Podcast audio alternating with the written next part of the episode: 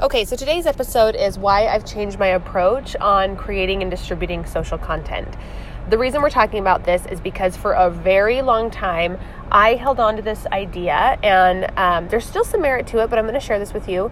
For a long time, when people would ask me, do we just cross post everything that we post on Instagram to Facebook, or vice versa? Do we just create, you know, a buffer account and just post one graphic or one image with the words underneath the copy of your content? Do we just post that on Buffer, the same thing to every platform. I think on Buffer you can do Pinterest, Twitter, Facebook, Instagram. Um, so should we just do that? Should we just make one piece of content and one chunk of copy and then push publish to all those places?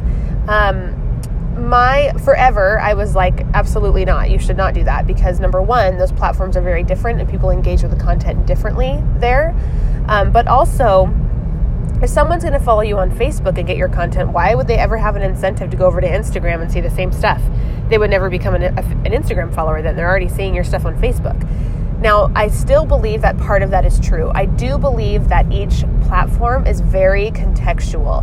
When people are on Twitter, they're behaving differently. Their mindset is different than when they act on Instagram. They're just two different things um, when they are on Snapchat, they're going to act differently than when they're on LinkedIn. They're just two different platforms. One's really focused on business and professionals, one's really focused on fun, filters, talking with your family.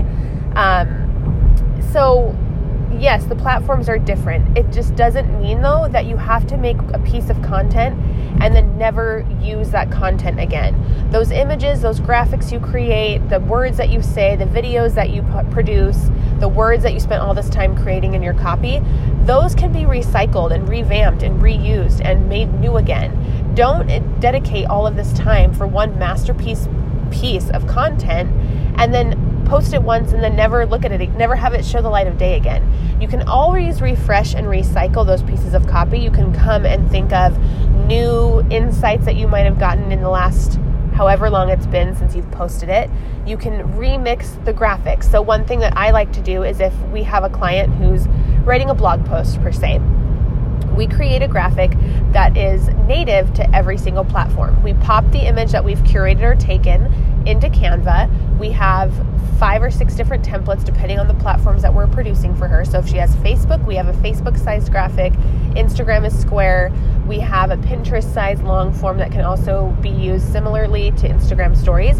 And we create all those templates and use the same image so it also has the same feel, but the templates themselves are different and the words that we use in the copy are slightly different depending on the platform it's important to learn and understand the content on these different places and see how people engage to really know what hits in different ways. So, for example, you could do a quote graphic on Facebook and it might get a ton of engagement. It might get a ton of likes.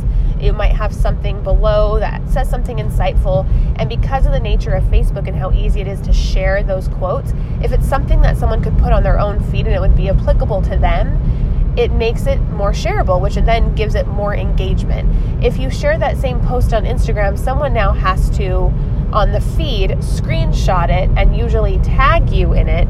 And that's just a little bit harder. That's just a little bit more steps to do in order to repost someone's content. So a quote graphic might not perform as well for you on Instagram as it would on Facebook it just is two different platforms and two different audiences. So you have to think outside the box and think how is this message, this story that I'm telling my audience going to make the most sense across all the platforms and is it applicable everywhere? Is it something that I want to create a Pinterest pin about and drive traffic to somewhere? Is it something that I want to share on LinkedIn because it's something that if someone wants to hire me or book me or whatever it is, whatever actions I want people to take on LinkedIn, is this piece of content valuable in order for them to get to that end result? Always think about it that way, but don't let your great ideas and all the time you're spending creating content die with one post.